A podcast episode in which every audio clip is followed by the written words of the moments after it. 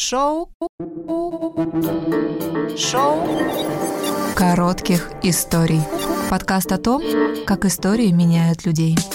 Друзья, всем привет! Меня зовут Егор, я предприниматель. И мой сегодняшний рассказ называется «Папа». Я помню, когда мне было 8 или 9 лет, мы ехали с папой в машине, и он разговаривал со своим товарищем. Он сказал, ну как Владимир Ильич Ленин мог управлять такой большой страной, ведь у него даже не было своих детей. Он добавил, ни котенка, ни ребенка.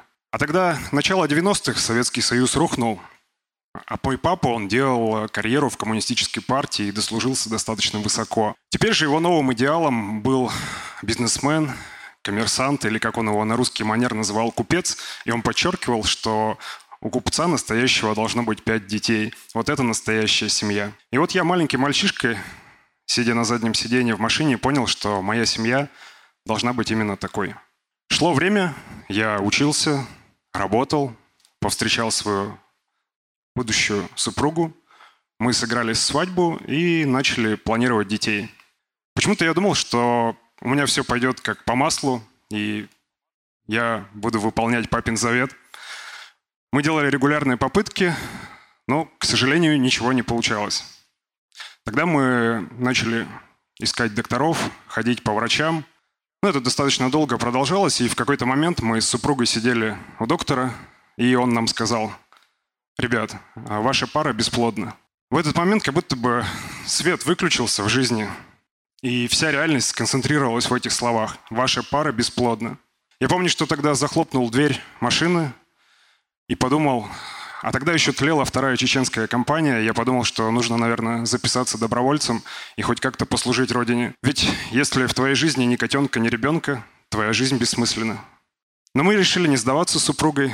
Кстати, любимая песня моего папы «Врагу не сдается наш гордый варяг». Мы начали искать альтернативные методики, менять клиники, мы осознали, что бесплодие на самом деле это не является каким-то абсолютным приговором. По сути, это есть констатация факта, что если в течение 12 месяцев пара регулярно практикует э, зачатие, но не происходит результата, то ставится такой диагноз.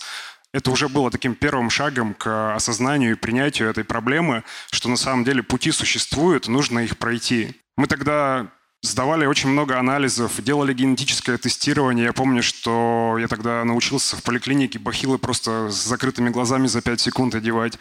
Делали генетические тесты. Но шло время, и, к сожалению, у нас так ничего и не получалось. Мы уже готовы были рассмотреть э, самые разные экзотические пути, чтобы все-таки воплотить нашу мечту.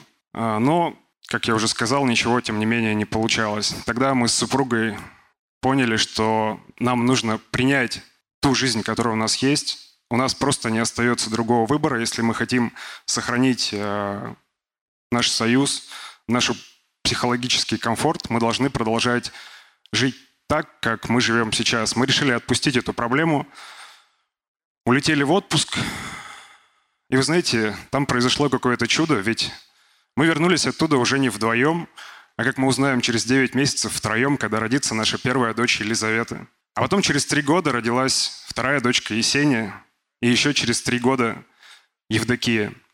Я давно уже понял, что я люблю своего папу и уважаю. Я понял, что ценность человеческой жизни, она не определяется через наличие детей, через выбор какой-то определенной профессии.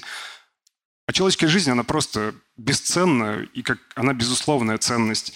И теперь я, когда я стал сам папой, когда я говорю со своими детьми, я всеми силами пытаюсь донести до эту, эту позицию, что я их буду принимать и любить такими, какими они есть, вне зависимости от их выбора. И это и есть моя главная задача, как папа. Спасибо за внимание. Шоу коротких историй.